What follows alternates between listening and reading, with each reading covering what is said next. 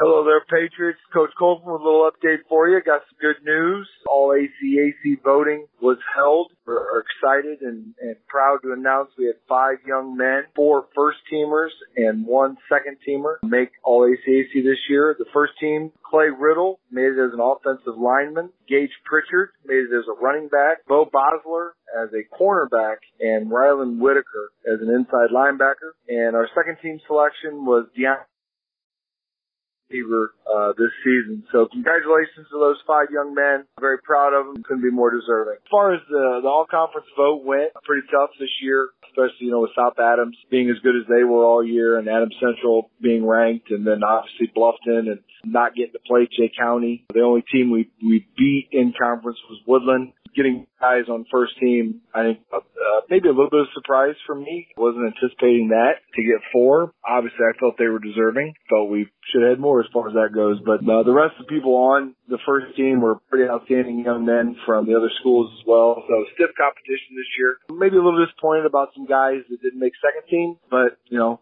the voting of the coaches speaks, and at the mercy of that uh, when it comes down to it. So, but again, congratulations to those five this year on uh, making all ACAC.